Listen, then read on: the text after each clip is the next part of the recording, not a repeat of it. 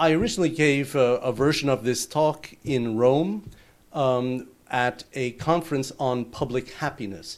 Public happiness as a uh, term of art has uh, a, an 18th century origin, uh, but a, a, particular twist or spin put on it uh, by Neapolitan philosophers uh, of the 18th century, which I'll mention a little bit later in. That is why I mentioned the, the term public happiness, and I mean it to distinguish from uh, subjective and objective well being, which are often called happiness in uh, social science study. But I'm getting ahead of myself. Um, my approach is um, very anecdotal for the most part, and I'm going to start out with um, what I call anecdotal anthropology that perhaps will be very familiar in some form to many of you who are already uh, living here in Japan for quite a while. Uh, then, actually, I've probably changed some of these, but I'm going to get into what I mean by public happiness, how it is different from uh, social capital and other forms of well being that are measured, and talk about a different way of treating it, which I propose to be more qualitative than the usual approaches to happiness taken uh, by governments up till now. So let's start with some anecdotal anthropology. I'm going to be talking mainly about the two places where I live.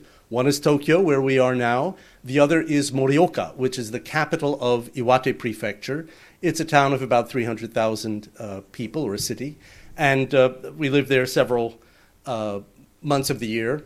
Um, this, of course, is Tokyo, and I'm going to focus on my neighborhood, which is actually quite close to here. It's near uh, Kagurazaka. And this is an aerial view of my neighborhood, which is extremely urbanized, as you can see. In one direction, we have the whole campus of uh, Dainihon Insatsu. My, my residence is up there where the red arrow is. We have this giant campus here of uh, uh, Dainippon Printing, and then the Defense Ministry is very close here, operating most of the land in the other direction, uh, you can see this doesn't look like a small village or anything like that. It's highly urbanized, very close to uh, the Imperial Palace, Iidabashi, Ichigaya, and so on. You, you folks all know that, uh, that neighborhood. And I'm going to focus especially on this little area uh, in the orange box, which you can see here. So this is my this is the commercial neighborhood around the corner from my house, basically. And I'm going to compare this to, I'll give you a little bit of my history. I grew up in New York, uh, in the suburbs. I lived in Manhattan for a while. Then I moved out to California, which I, I, I never regretted doing. I lived in Los Angeles for about 10 or 11 years, and then up in Silicon Valley, which is also where I went to law school. Uh, and I thought, man, leaving New York was one of the best things I ever did because the people are so much nicer in California. Okay, so that's my baseline uh, for this. So the first slide compares how many restaurant or food shops know the preferences of my wife and me when we go into them. We've been living at this time about three years. Now it's coming up on four years, okay? Just on this one block, 15 establishments know what we expect. They know what our regular thing is, or they come in and they tell my wife, Your husband isn't going to like this, but he will like that, that kind of stuff. In comparison, when I lived in Silicon Valley, there were maybe three shops, okay, and I lived there for 10 years. In LA, zero, even though there was like one frozen yogurt shop I went into on a at least weekly basis. They never knew what it was that I liked, and I always ordered roughly the same thing. Okay, here's another one how many shops are places where we say hello to each other, even if we meet each other on the street? In other words, not they say hello when you come into the shop, but you see each other on the street or even in another part of Tokyo. Okay? 23 in my just in this one little neighborhood. This doesn't include all the other neighborhoods that I go to a lot or that my wife goes to a lot. Just in this neighborhood, 23 places. Silicon Valley, two. So there is a level of neighborhood cohesion that is really different, even from what I thought was one of the best places in the United States. Here is one other. We have a, um, of those places where we say to each other, there is also a kind of agrarian economy of gifts. So uh, let's see, the, the, Italian restaurant loaned me some herbs once. We were out of rosemary. We could run to the restaurant, and they just gave us a huge bunch of rosemary. Uh, there is a wagashiya, a traditional sweets shop. We give them apples, they give us persimmons, they give us oranges. We exchange all kinds of things. We give them traditional sweets from Morioka when we go up to visit there. We get all kinds of gifts in return. The same thing with the local unagi restaurant, where they also if I go in and I say, oh, my wife is feeling a little sick today, they come by our house with huge plates of stuff, uh, soup and everything for her to feel better. We have uh, sobaya over here where we again exchange fruits. And one time they gave us this gigantic cabbage that we had no idea what to do with. And later they told us, actually, we're a family of seven people. We can't go through that big cabbage in one week. So uh, we're just two. Uh, I don't know what we were supposed to do with it. But this is quite unusual compared to, say, the United States. Here is another example from uh, Morioka, again, of this kind of gift economy. This little low residence that actually ells around behind this building is where my uh, mother in law and my parents in law live. Okay, my mother in law is from Morioka. This is a fire station that's been there a couple years that opened just two doors away. Last winter was extremely icy in Morioka. And as my mother in law was coming back from the supermarket over, over there, she slipped in the snow right there and broke her wrist, actually. Immediately, she got first aid. The guys came out of the firehouse, gave her first aid. So, a couple days later, she went back with two bottles of sake there's from a local uh, uh, maker. And the next day, they came back with a gigantic hunk of venison to her. Okay? So she, it, it so happened that my father in law, who is a Bengoshi, he's about 80 years old, but he still practices law, many, many years ago had gotten a client off a murder charge. And his brother has remained eternally grateful. So the brother, through the years, comes by and periodically brings legs of cow or various fish. Or this, this time he had brought a huge flounder, hirame, to my parents' house. So my mother in law took this flounder and brought it over to the fire station. The next day, the or later that afternoon, the fire station brought back half the flounder, sliced for sashimi because they knew my mother in law could not slice anything so delicately because she had broken her wrist. And then it ended there, at least for the time being. But this kind of gift economy, again, I don't think you're going to find it so much in the United States, and certainly not pinging and ponging back and forth as much as it did. But there's another aspect of life and trust, even more generalized, that I want to mention. And a kind of emblematic case for that is chicken sashimi if you were to try to eat chicken sashimi in the United States, that's tantamount to attempting suicide, basically, because it is so full of germs and everything. I mean, the sheer thought of it horrified me the first time somebody proposed to me that I eat it. But thousands of people eat it daily without any problem. And just the same as with sushi and, and other forms of raw fish, this symbolizes a very long chain of trust from where the chicken is produced, where it is sliced, all the people who handle it never let it go bad. And so if you think about all the people in the chain between when, when the chicken is produced or when the meat is produced and when it actually winds up raw going into your mouth and you can rely that you're not going to get sick on it, this again is quite unusual in many countries. You, if you've had experience of trying to eat sushi in, say, a fancy hotel in China, you know that even that is quite risky. I found out from personal experience, actually. Um, so that is something we don't have to worry about in Japan. And this is part of the social fabric here. Another institution we have, which the New York Times loves to criticize, that one of their reporters went to London School of Economics and always talks about the low productivity of Japan's service sector. Well, actually, it's pretty nice, the kinds of service we have in Japan. Elevator, uh, ladies who assist you in the elevator. Uh, if you've ever bought a gift at a department store in Japan, the service is really exceptional, and it doesn't matter whether you are uh, rich or poor, you get outstanding service. Yes, it's very labor intensive, but it makes part of life much more pleasant. In fact, this idea of politeness and courtesy is so ingrained in Japanese culture that even the traffic barriers bow uh, for creating a problem here. This is another common thing you see. In fact, if you go to Singapore, they have sort of imported this idea of people bowing, apologizing for the inconvenience of uh, uh, construction, because Lee Kuan Yew actually is sort of an admirer of many Japanese things.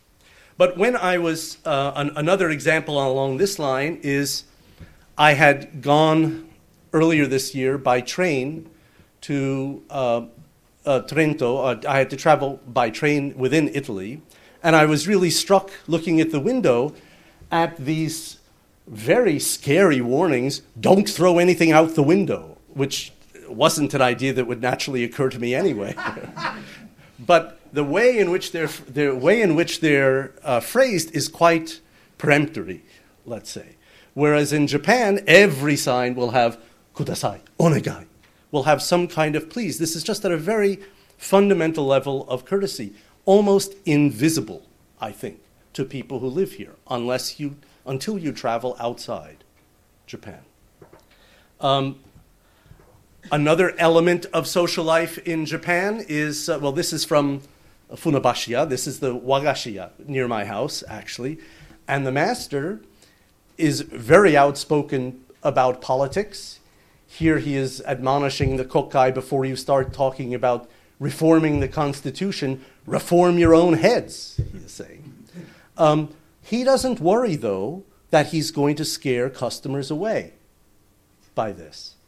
And actually, if on my street you'll often see people stopping to read, read his signs, which are often quite clever, they're laughing at them. He doesn't care if he's going to scare people away by expressing these opinions. And in, in fact, he doesn't. The st- shop has been there over 100 years, actually. It's a very long standing shop. Another aspect of Japanese uh, the daily life, I would say, is matsuri. Here is one, of course, the Kanda Matsuri in Tokyo. This is not in some agricultural area. You can see these giant office buildings. This happens twice a year. I've participated in this. Actually, when I first moved to Japan, I was living in uh, Nihonbashi Yokoyamacho, very tiny neighborhood of nine blocks and that year was the Kanda Matsuri, and I was a gaijin. I spoke no Japanese whatsoever. But I went downstairs to the manager of our building and say, "Hey, can I participate in this thing?" They rushed around. They got me a very tiny happi and everything, and I helped to carry the matsuri for about half a block because I was taller than most people, and those things are incredibly heavy. And when you're taller, you know most of the weight is on your shoulder. It was quite an experience, but I, there was no question about including me in that. Another matsuri that I will talk about a bit more is the Sansa Odori, which is an annual uh, festival in Morioka, very famous for having over 10,000 uh, drummers, taiko drummers.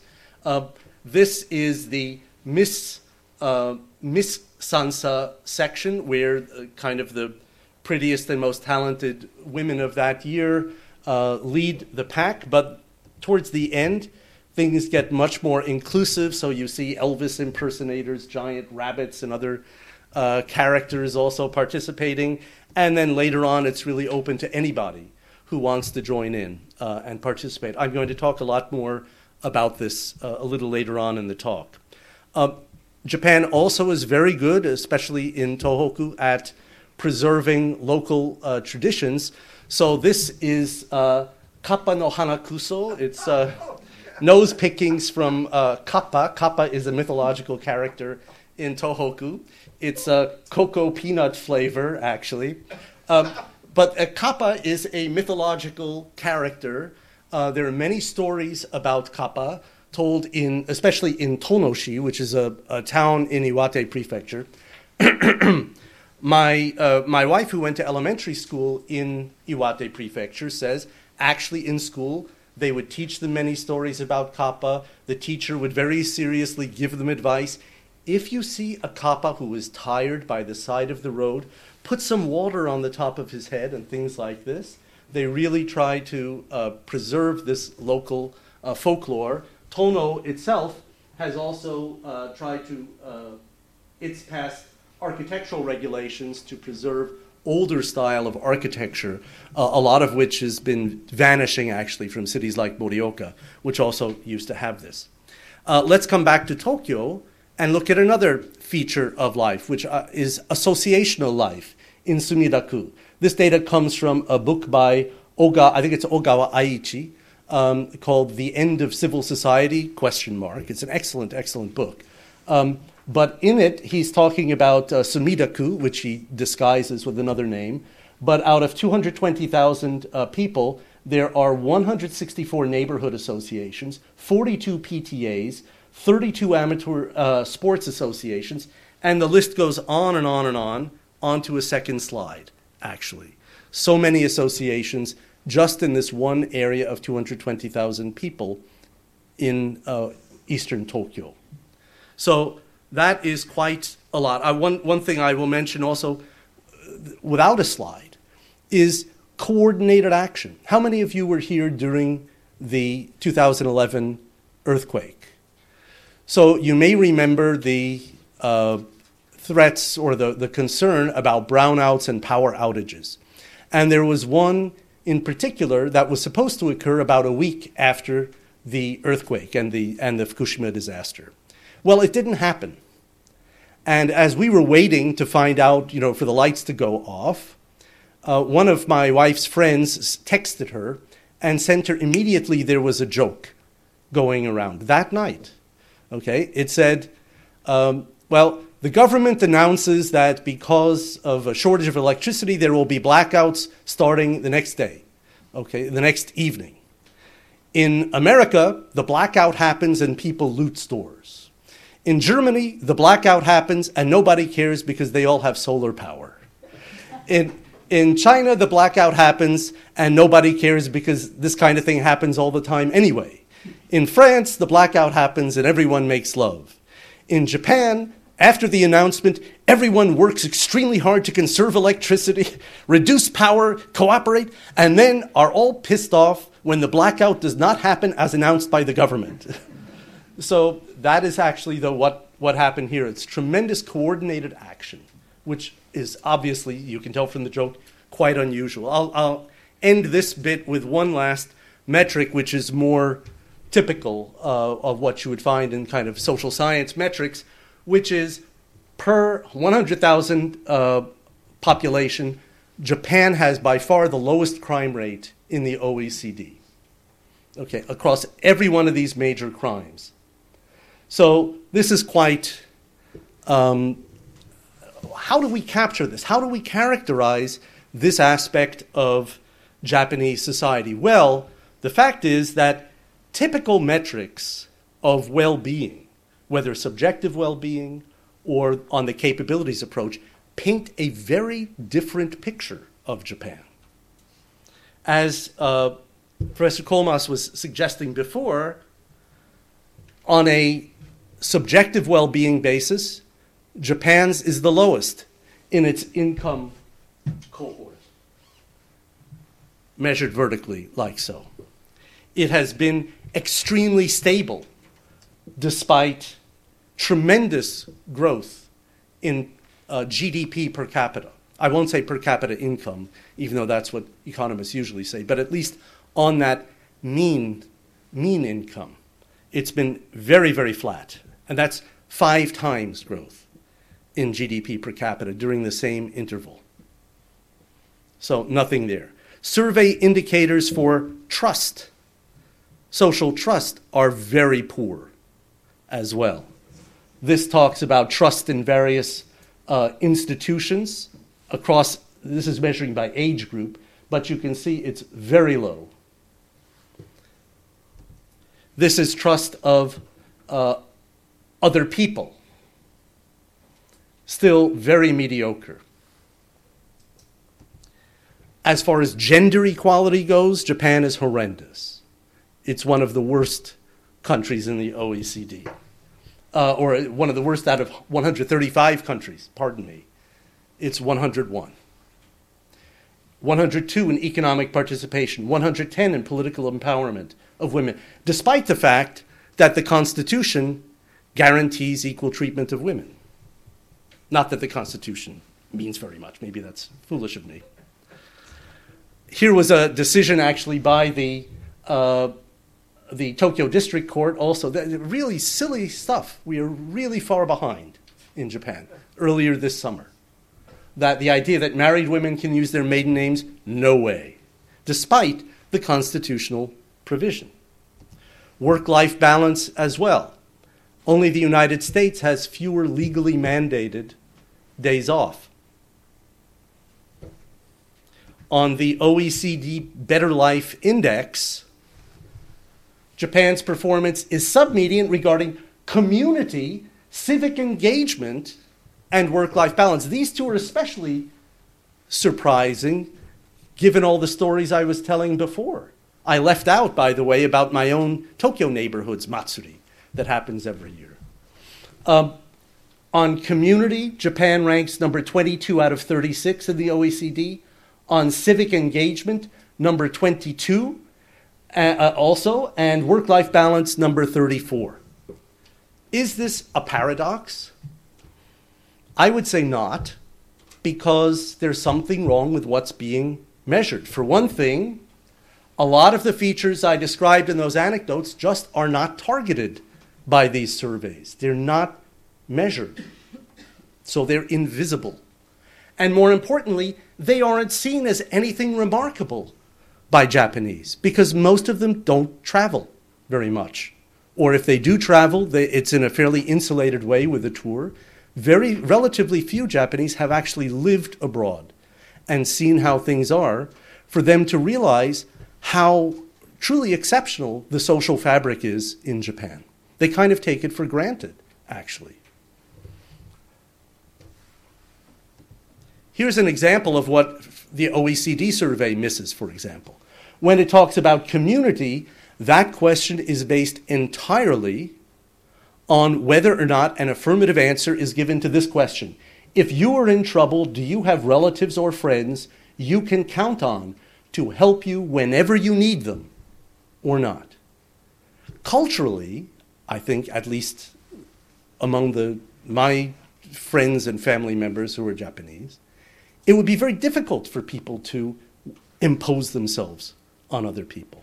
It's the fact that people answer this negatively has more to do I would suggest, with cultural norms, which is something also I think uh, Professor Coulmas has talked about in responses to subjective well being surveys. The cultural aspects. Do Japanese people, how do they answer? It's quite different from many other people. Perhaps also Koreans and Chinese would have similar constraints. Korea, too, has very, came out very low on community with this question. Um, the civic engagement indicator is based on two things yes no answers to various questions on whether the general public is formally engaged to comment on laws and regulations. Of course, that, that also takes on a certain new irony in light of the public hearing that was held on the secrets law yesterday. Um, but already Japan scored quite low on that, and voter turnout also is low. So this counts as no civic engagement. So the, the metrics are given very broad and suggestive names when actually they are based on very narrow foundations and that are not so culturally balanced. So, as a kind of response to this, um, I am using public happiness as a kind of catchphrase for the stuff that these surveys miss, but that seems to exist based on our daily experience living in Japan. That's really the point of this category of public happiness. And the reason I thought of it was I was starting to read about this um, a few years ago uh, when I was reading some the work of some Italian uh, uh, economists who were trying to revive a uh, stream of economics that is contemporary with Adam Smith, but that is quite uh, different. Uh, some of these folks, Stefano Zamagni, Luigino Bruni, and many other collaborators are trying to revive interest in something called economia civile or civil economy, which is uh, was pioneered by again Neapolitan uh, philosophers in the 18th century. I'll be mentioning one of them in a moment, Antonio Genovesi. But the connection between 18th century in economics and public happiness really struck me when I thought back to an incident that had occurred a few years ago. My wife and I were looking to move from Nihonbashi to a new place, which ultimately wound up uh, where we are now.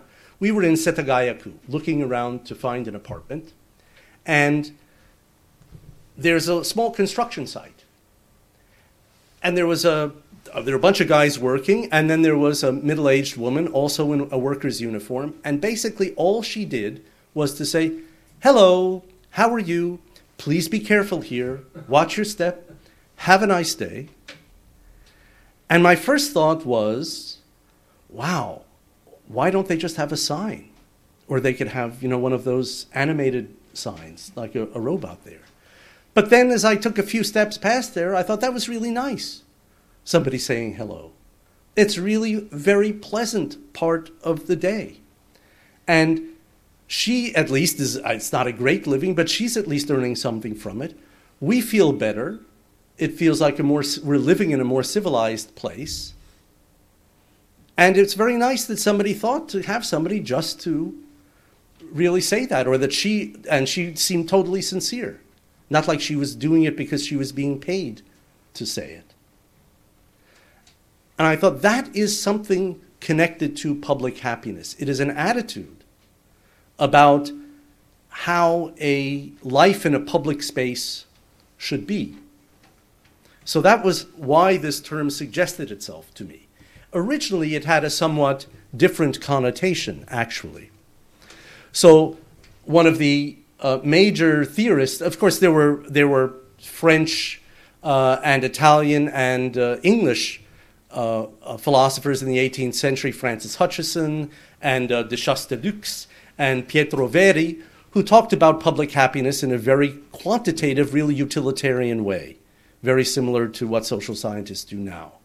Uh, but these two uh, uh, thinkers, Lodovico Muratori and Antonio Genovesi, had a slightly different spin on it. Muratori's idea of public happiness was very top down. It was that it, public happiness was the peace and tranquility that a wise and loving prince or minister works to allow his people to enjoy. So it was really something that the ruling people do. But Genovesi had a slightly different phrasing of it. He said, every person, this was kind of, he didn't use the term public happiness for this, but this embodies kind of his idea of it. Every person has a natural and inherent obligation to make an effort to procure his own happiness, but the body politic is not composed in such a way that people actually do this. Therefore, the entire political body, collectively, and each of its members is obligated to do, insofar as pertinent to its role, everything that it or he knows how to do and can do for the common prosperity provided this can be done without offending the rights of other civil bodies. Now, technically, if I were going to be a true historian of uh, intellectual historian, I should consider this in the context of the debates going on in Genovesi's time, a lot of which had to do with whether it was okay to get rich, whether it was morally wrong to get rich, and so on. But I'm not an intellectual historian. I'm more of uh, I'm more trying to propose something in a more activist way now. And this suggests to me this idea of a collective body. It is not only an economic body, it is a political one. and it is an idea of a common good and people working towards a common good. Public happiness has this collective dimension. I would say it's suggested by this, not entailed by it, but it's suggested by this. I'm using it as an inspiration. Don't, uh, I'm not trying to logic chop it. So, what I would say in this context, I will use public happiness to denote something that is involves civility, reciprocity, reciprocity without expectation of getting something exactly back in return. This also is elaborated by Genovesi in some of his writings. Solidarity, basic decency, it's something qualitative, doesn't, isn't so easily measured at all. And it is something collective. This part, especially, is kind of contrary to a lot of the methodology in social science, not universally, but quite a bit. So I just wanted to point out the three, you know, water, ice, and clouds, they're all the same molecule. If you look at the molecule individually, it's all H2O. Collective stuff makes a difference. How they get together makes a difference. All of chemistry is actually based on collective phenomena because it takes two electrons, one up and one down. If you just looked at one electron, you couldn't get chemistry and all the different things that we see. And need I say more? It takes two to tango, as they say. Okay, so collective phenomena are very common in the natural sciences, in the life sciences, and so on. I don't know why social science has such an allergy to them, but I'm suggesting that public happiness is collective rather than located individually. How does this relate to, let's say, the capabilities approach? Many capabilities are based on methodological individualism, so that's one difference. The capabilities approach style metrics, as we illustrated above, don't capture the kinds of things that I was talking about that I see in Tokyo or Morioka neighborhoods. They just are not captured that way. Nonetheless, some capabilities do contribute to public happiness health, safety, income equality or inequality, your ability to express oneself. But I would say these, I would relate these to what I'm calling public happiness in a more anthropological and qualitative sense, rather than as something that you measure. I would propose that's how to relate them, because I really want to keep public happiness as this qualitative collective thing. Or what about social capital? Social capital, I think, is even farther away from this idea. It's really economistic, it's an idea of some kind of investment in return, even though uh, some authors like Lin extend it to political and community contexts. It's still in the context of markets. And the question is never asked why must we think of everything in society in terms of a market? So I want to get away from that. And also, social capital, every author is talking about how to quantify it, how to quantify it, how to quantify it. And again, I, I think that gives you only a very limited part of the real picture of life. So now I want to talk about policy, which is really my concern. Policies do matter. Policies can really mess up public happiness. And the point of this little excursion is Many policies are based only on quantitative indicators, or it's felt that policies based on quantitative indicators are superior policies. And the point I'm trying to make here is public happiness is not captured by those quantitative indicators. And when you when policies mess with something that is invisible to them, they are likely to mess it up. So, what are a couple of ways they do that? Here is Morioka. You can't see it for the clouds. This is the, I'm supposed to use this one now. No, that's a mic. Yes, I'm supposed to use this mic as if I walk around. Um, here, uh, this is the center of Morioka, historically. Across the river, now there are some big box malls that you can only reach by car. As in many regional cities, Morioka has an aging population. A lot of them don't drive, or they really should not drive. And many cities are, many uh, shops and amenities are closing here and being relocated to these giant malls outside here. This is really isolating them. But this is done in the name of economic growth. It's done in the name of productivity. A lot of this is farmland, and farmers are encouraged to sell the land for uh, non farming use in order to get more money out of it. There are many reasons in the agricultural policy about that, uh, uh, which I won't go into here. But speaking of agriculture, um, the idea that agriculture should be opened to uh, foreign competition and exp- we should focus on exports when actually there's a lot of food we don't raise ourselves here. Most of the soybeans that are consumed in Japan are grown outside Japan. Why is that? Why does that happen when people are paid to keep their rice fields uh, vacant? Why should we be trying to make Japan a food exporting country when we actually are already importing a lot of the food that we need here? It's a very crazy kind of policy. Uh, but a lot of it is done in the name of economic growth, I should say, or the idea that uh, liberalizing international trade is somehow helps everybody, especially when it's the United States. Um, Another factor that uh, uh, kind of policy we see quite a bit is the destruction of low rise neighborhoods in favor of more efficient and expensive high rise neighborhoods. There's a guy, actually, a Harvard economist, Edward Glaeser, who says high rise living is better than low rise living. It goes so far as to say that. But actually, this is in uh, like Shirokane Takanawa, for example, or Azabu Juban, You can see many of these high rises, and the neighborhoods are much more sterile compared to say, areas like Kagurazaka and maybe some other areas in Shinjuku even that still have a real local feeling.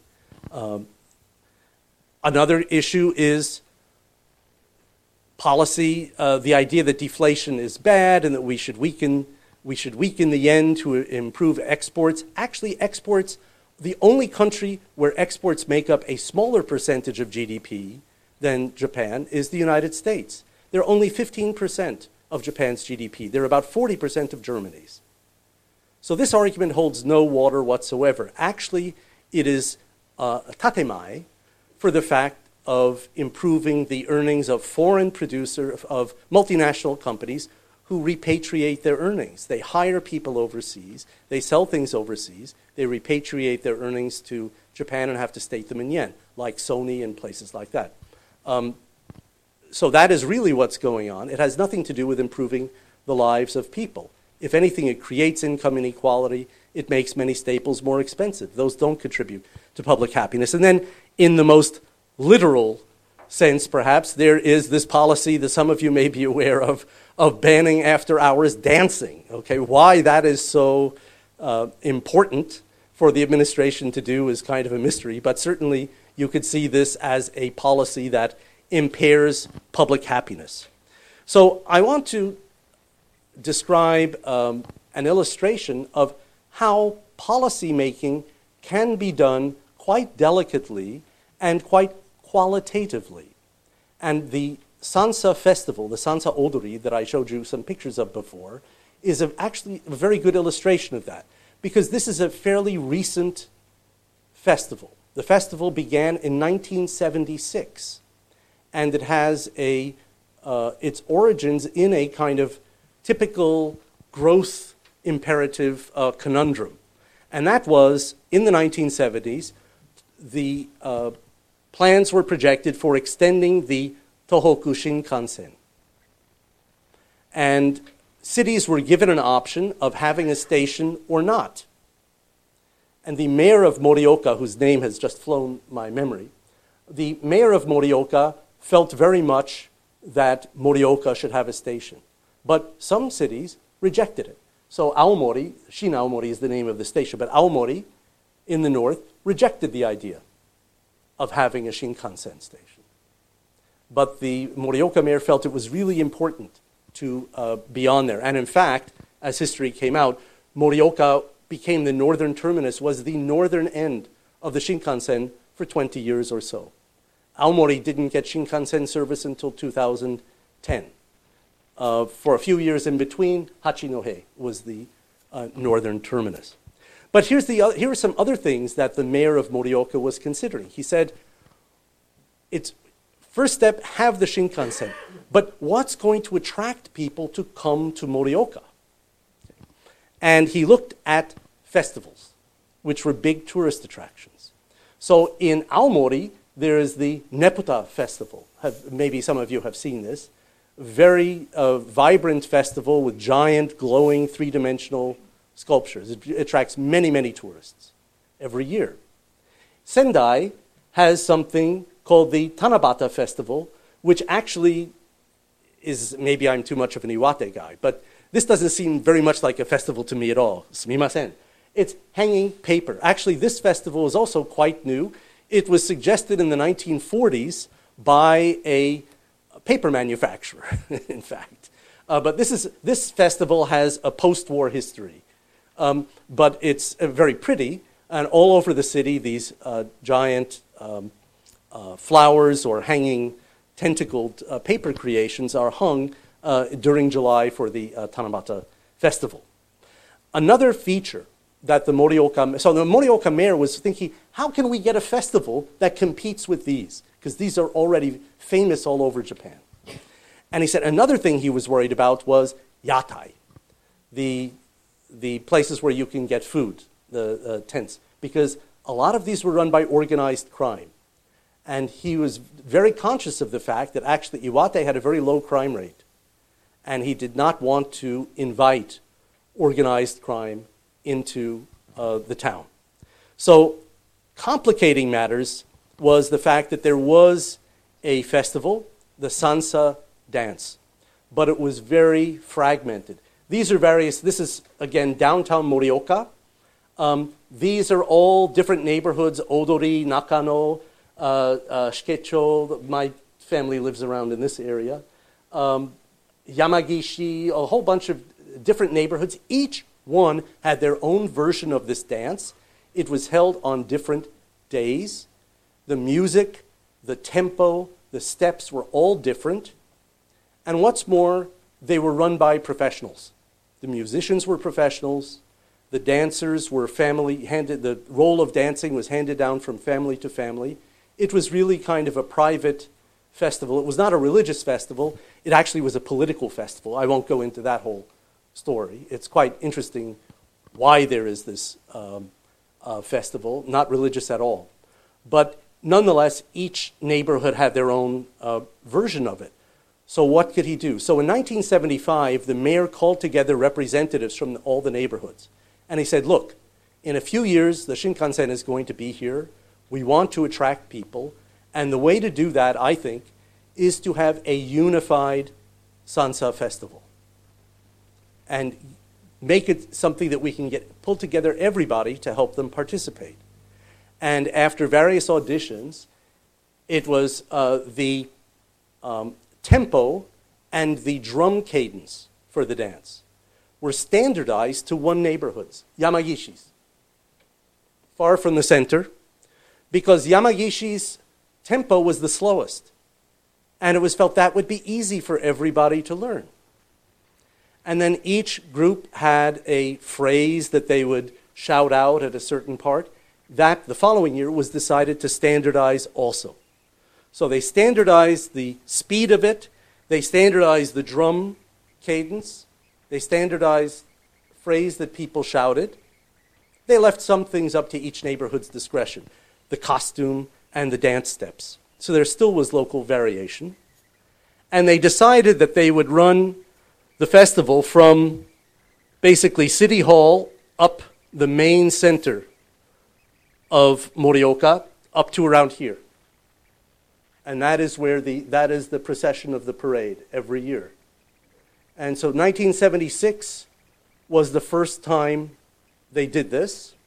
And there was a lot of opposition uh, from some people, like my mother in law, was, is very, she's kind of snobby. And she said, Well, some people, their dancing is like farming. But my family came from a more, you know, kind of uptown area. And so she, uh, she went, she hardly ever goes to see this because she still is in a snit about it. Uh, but many other people welcomed it, um, welcomed this combination. So 1976 was the first one already 38 years. This year was the 38th one. I would say that's a quite successful uh, festival. And the participation, I have a couple of short films. Um, so this, uh, unfortunately, I didn't capture very well how snazzy they were. This is one of the two snappiest bunches, but it's from Homac. Homac is actually one of the giant big box retailers um, that are attracting people out of the center of the city. But all, all schools, all uh, major businesses and banks have teams. There are over 10,000 drums played in this procession, which is held on the first four nights of August. It's repeated for four nights. Let's see if I can get a little bit of this. You get a little bit of a flavor. Everybody plays the same drum cadence.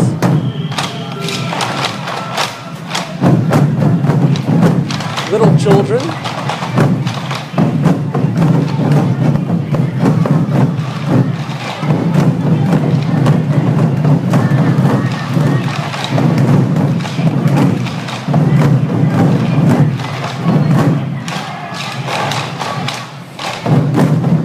These guys were very sharp, but I didn't get them close up enough.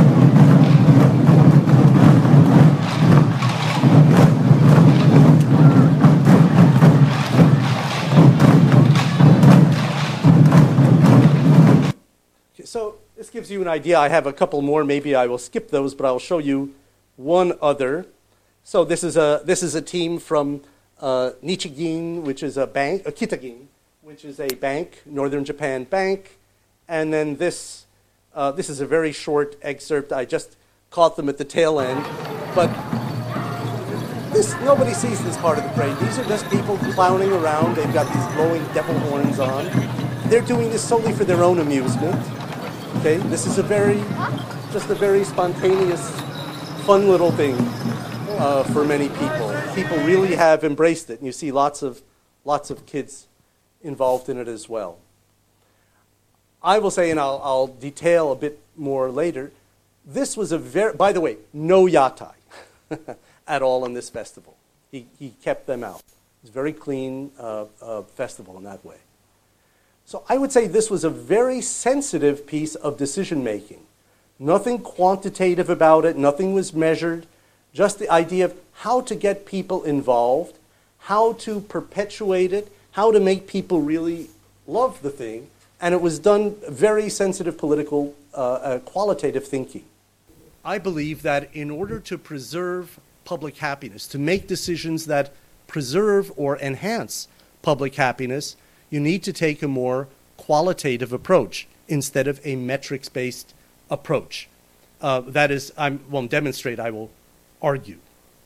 Um, there are some metrics that are proposed for public happiness, especially by some Italian thinkers, or this genuine progress indicator, but that's very one dimensional. It reduces everything to costs. Um, Pierluigi Porta and his collaborator, I think it's Matteo Scazzieri, have some idea of public happiness maximization, but it's really uh, it's so abstract and based on so many mathematical operations that could not be done in practice. It's really not a realistic thing. But all of these schemes involve reductions of qualities to quantities. They require some kind of technocratic bureaucracy to assemble the data. And it requires a technocratic political class to act on the data. These metrics that are based on very esoteric or sophisticated ideas do not empower ordinary people to get involved in decision making at all. It's very much expert based. So I have proposed in a book I published last year uh, in Japan that something more, a more fruitful approach might be to use heuristics.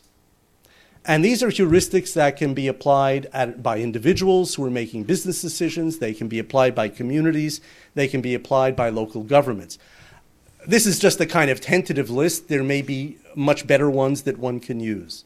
But in the book, I proposed these six emphasizing quality rather than productivity, emphasizing durability rather than creative destruction, emphasize sharing rather than exclusion, robustness rather than dependence, reflection rather than urgency, and convivial tools rather than industrial or manipulative ones. I'll explain this uh, most uh, uh, in, in a few slides. But very quickly, quality versus productivity.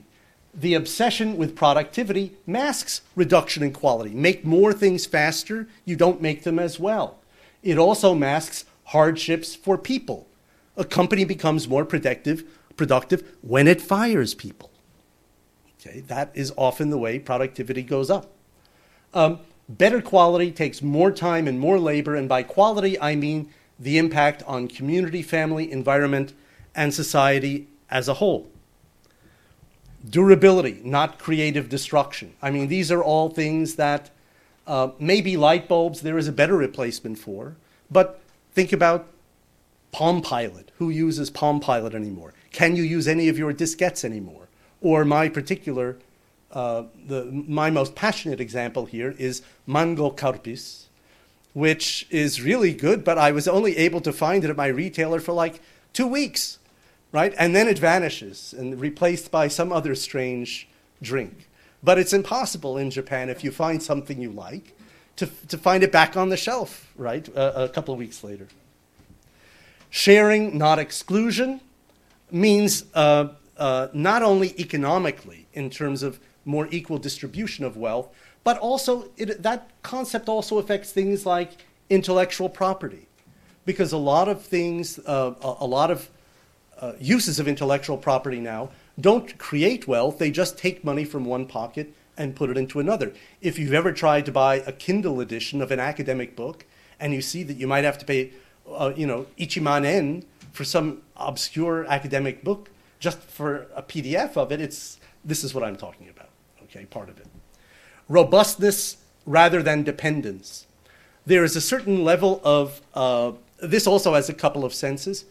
One is when a network is too connected, it's very easy to mess it up. So this is a blackout in 2003 that affected most of northeastern United States and parts of Canada. The reason was some trees had grown too big in Cleveland, Ohio. Tree, trees had grown too big and they popped a wire near a power station, and that led to a blackout of the entire northeastern United States. That is too sensitive. On the other hand, the other picture is of Cuba, automobiles in Cuba from the 1950s that are still running. One of the reasons is those cars are mechanical. They don't have microchips in them. It's very easy to repair them. There's a wonderful book. Uh, I've forgotten the, the, I think it's John Robinson. I've forgotten his name. John Powell, maybe. Uh, it's called The Survival of the Fitter. And this is actually a book about uh, the author's experiences as a, as a development uh, aid in Ghana, where car mechanics are called fitters. And he talks about how cars that had appeared dead can be revived using bits of coconut shell and all kinds of very uh, simple things because the systems were simple enough to be repaired easily. A car now, it would be impossible to do that with because the, the systems are not designed to be repaired the, these older cars were more robust in that sense. Also, by robustness, I mean a construction of a network. Um, if we imagine this big Mikan as the big Mikan, and these other cities as regional cities, let's say in northern Japan, they're very much dependent on Tokyo. And if something were to happen, God forbid, to Tokyo, then a lot of them are going to be very isolated. If there's a giant earthquake here, it could have a big impact all over the country not just locally. If we encouraged more local connections, then even if something happened to Tokyo, it would be easier for local communities to support each other. This happened actually, this problem arose during uh, the Jishin in Tohoku, where people were, are very dependent on Kasumigaseki rather than on their local area. Actually, there was a very interesting editorial, by the way, in the Mainichi uh, Shimbun uh, yesterday, I think, saying actually under the new secrecy law, it may be harder for local governments to share information. So actually, we're kind of moving in, more intensely into this situation too. The next one of these heuristics reflection, not urgency. Urgency is the feeling that you need to act immediately. Again, this has many connotations finance, the idea of short term management objectives, the idea of high volume trading that makes uh, that arbitrages a microsecond or, or subsecond variations in price. the idea of cost benefit analysis versus the precautionary principle. The precautionary principle says do things slowly because you don't know stuff. The cost benefit analysis principle, especially as pushed in the United States by Obama's former regulatory czar and maybe the most famous law professor in America, a guy named Cass Sunstein, is the, the uh, burden of proof is on not doing something. If you have some new innovation, you should do it. If the benefits outweigh the costs, you should show that uh, the be- the costs are bigger than the benefits in order not to pursue some kind of innovation. So it really is biased in, in favor of doing things whose effects you don't know. Another uh, way, another aspect of this principle is no time to form solid opinions. The conflict between uh, speaking your mind instantly, commenting via Twitter, I mean, politics via Twitter, is really a very sad development, I think no time for reflection. And people are, are encouraged to do that. And we should reverse it. And the last one is maybe the most sophisticated, or, or uh, but kind of my favorite among these principles, which is conviviality. This term was uh, brought into English in this sense by the late Ivan Illich uh, from a 1972 book. And in it, he defined a tool as any kind of designed service, product, or institution. Schools are examples of tools. So he said a convivial tool is something that can easily be used by anybody, as much or as little as the person likes, for a purpose the user chooses. It allows the user to express her own creativity and share the results with other people, and it shouldn't require any special certificate or permission to use it or fix it. Like you don't need to have a degree in computer science to fix your Volkswagen. It also should not divide people by class. In contrast, a manipulative tool is one that creates its own demand. It's the kind of thing you wouldn't want it unless you saw somebody else had it. You say, I gotta have one of those. An industrial tool is something where the designers determine how you can use it. And if you want to try to improvise, you, you encounter obstacles the goal isn't necessarily to eliminate these altogether, that's kind of too idealistic, but to get a better balance. Right now, too many of the tools in our society are one of these and not so convivial. So, some examples soccer ball, highly convivial. There's so many ways to play the game, anybody can do it. This is a perfect example of something convivial. Piano, also convivial. You can play anything on it anybody can learn. There is, you do have to learn how to do it, but in principle, there is no barrier to who can learn how to play a piano. A telephone. In some senses, this is convivial also because you can say anything or you can write any message on a telephone. On the other hand, especially in Japan, if you've ever tried to use your iPhone overseas, you know iPhones in Japan or telephones are not so convivial. They are locked to Japanese uh, providers. You have to get a new phone. That makes them very industrial. Um, some of these apps may also be manipulative, not things you really need. Certainly, a diamond covered iPhone is very manipulative, okay? Nobody really needs that. Maybe some people will want it if they see other people have it. Google convivial in some ways because you can look up anything, not so convivial because the search results you get are determined by other stuff you've looked for.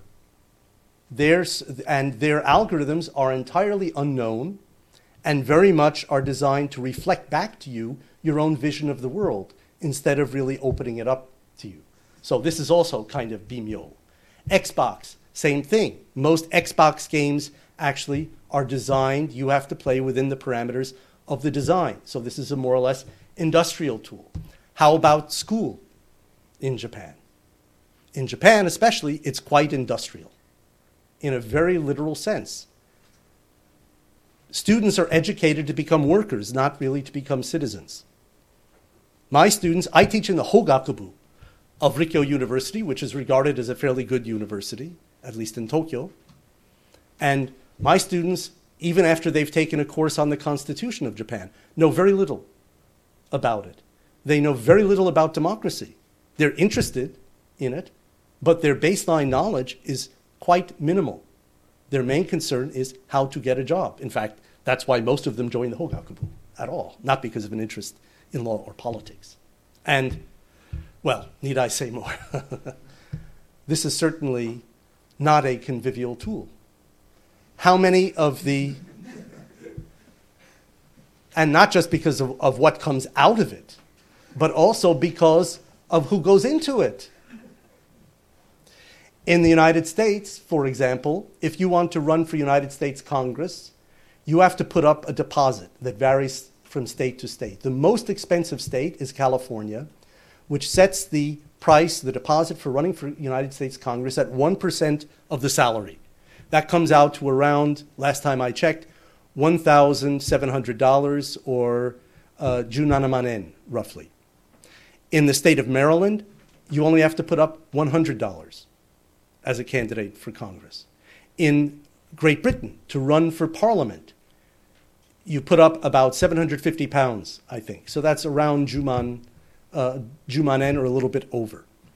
In Japan, under the public offices election law, whether you come from a poor place like Akita-ken or whether you come from some wealthy area of Tokyo, you have to put up sambyakumanen, $30,000. And the custom is you have to quit your job. And that's even though the campaign in Japan is only two weeks and basically consists of waving your gloved hand out of a quickly moving vehicle. Okay? Unlike the more difficult campaigns in the United States. So, who can afford to run for Kokai in Japan? Somebody who's got 30,000 bucks and can quit their job. Mainly it is celebrities, wrestlers, people like that who actually get that paid for them by the party or it's families of politicians. That's not convivial at all, and it shows. So, just to wrap up and show some practical applications, let's consider the Sansa Odori first as a, an example of heuristic decision making. It's highly convivial. The participation is open, it's no longer limited to professionals, it unites all classes and neighborhoods. It's durable because kids are taught it. Actually, kids are taught in school how to do this uh, drumming. So from a very early age, it's perpetuated and encouraged.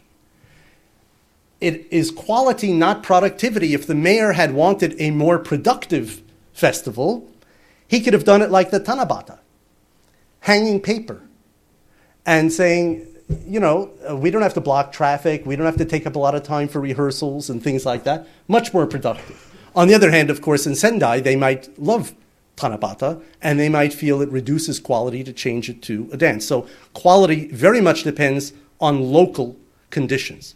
In Japan, this is pretty much my, my last slide. Um, the current approach is to exploit regional and local resources efficiency, efficiently. A new approach, and this is one I would recommend uh, there is a school at the University of Florence, uh, led by Alberto Magnaghi and his many collaborators, who emphasize the idea of territory and looking first for resources that should stay. Not things you can exploit economically, but first find the stuff you should preserve and then think about economic development. Turning agriculture into export, instead, grow more food li- locally and organically. Um, Another element of Japanese policy is promote medical tourism to Tokyo and Osaka by rich Asians. This is actually one of Minshuto's few growth policies that went into effect. How about putting more doctors in local prefectures? Actually, every prefecture in Japan has a shortage of doctors for local population. Um, joining the TPP, instead, we should focus more on local and more uh, connected networks, and then the uh, Kokai requirement, as I mentioned before. So, in conclusion, I would say Japan is rich in a public happiness that is not accessed by conventional surveys or metrics. It is a collective and qualitative aspect of happiness, unlike the things that are measured. And the best way to preserve and encourage those collective and qualitative things is through a more heuristic approach, not a metric based approach. And this is my last shot. Instead of usually a maneki says uh, hello, this one is saying thank you very much uh, in a valedictory way. Uh, but this was, uh, we were driving through Kamaishi, one of the cities hit by the tsunami just a few weeks after the tsunami hit. And nonetheless, we found out on the street this maneki neko. It was very, very moving to us. Uh, and on that, I close this too long presentation. So thank you.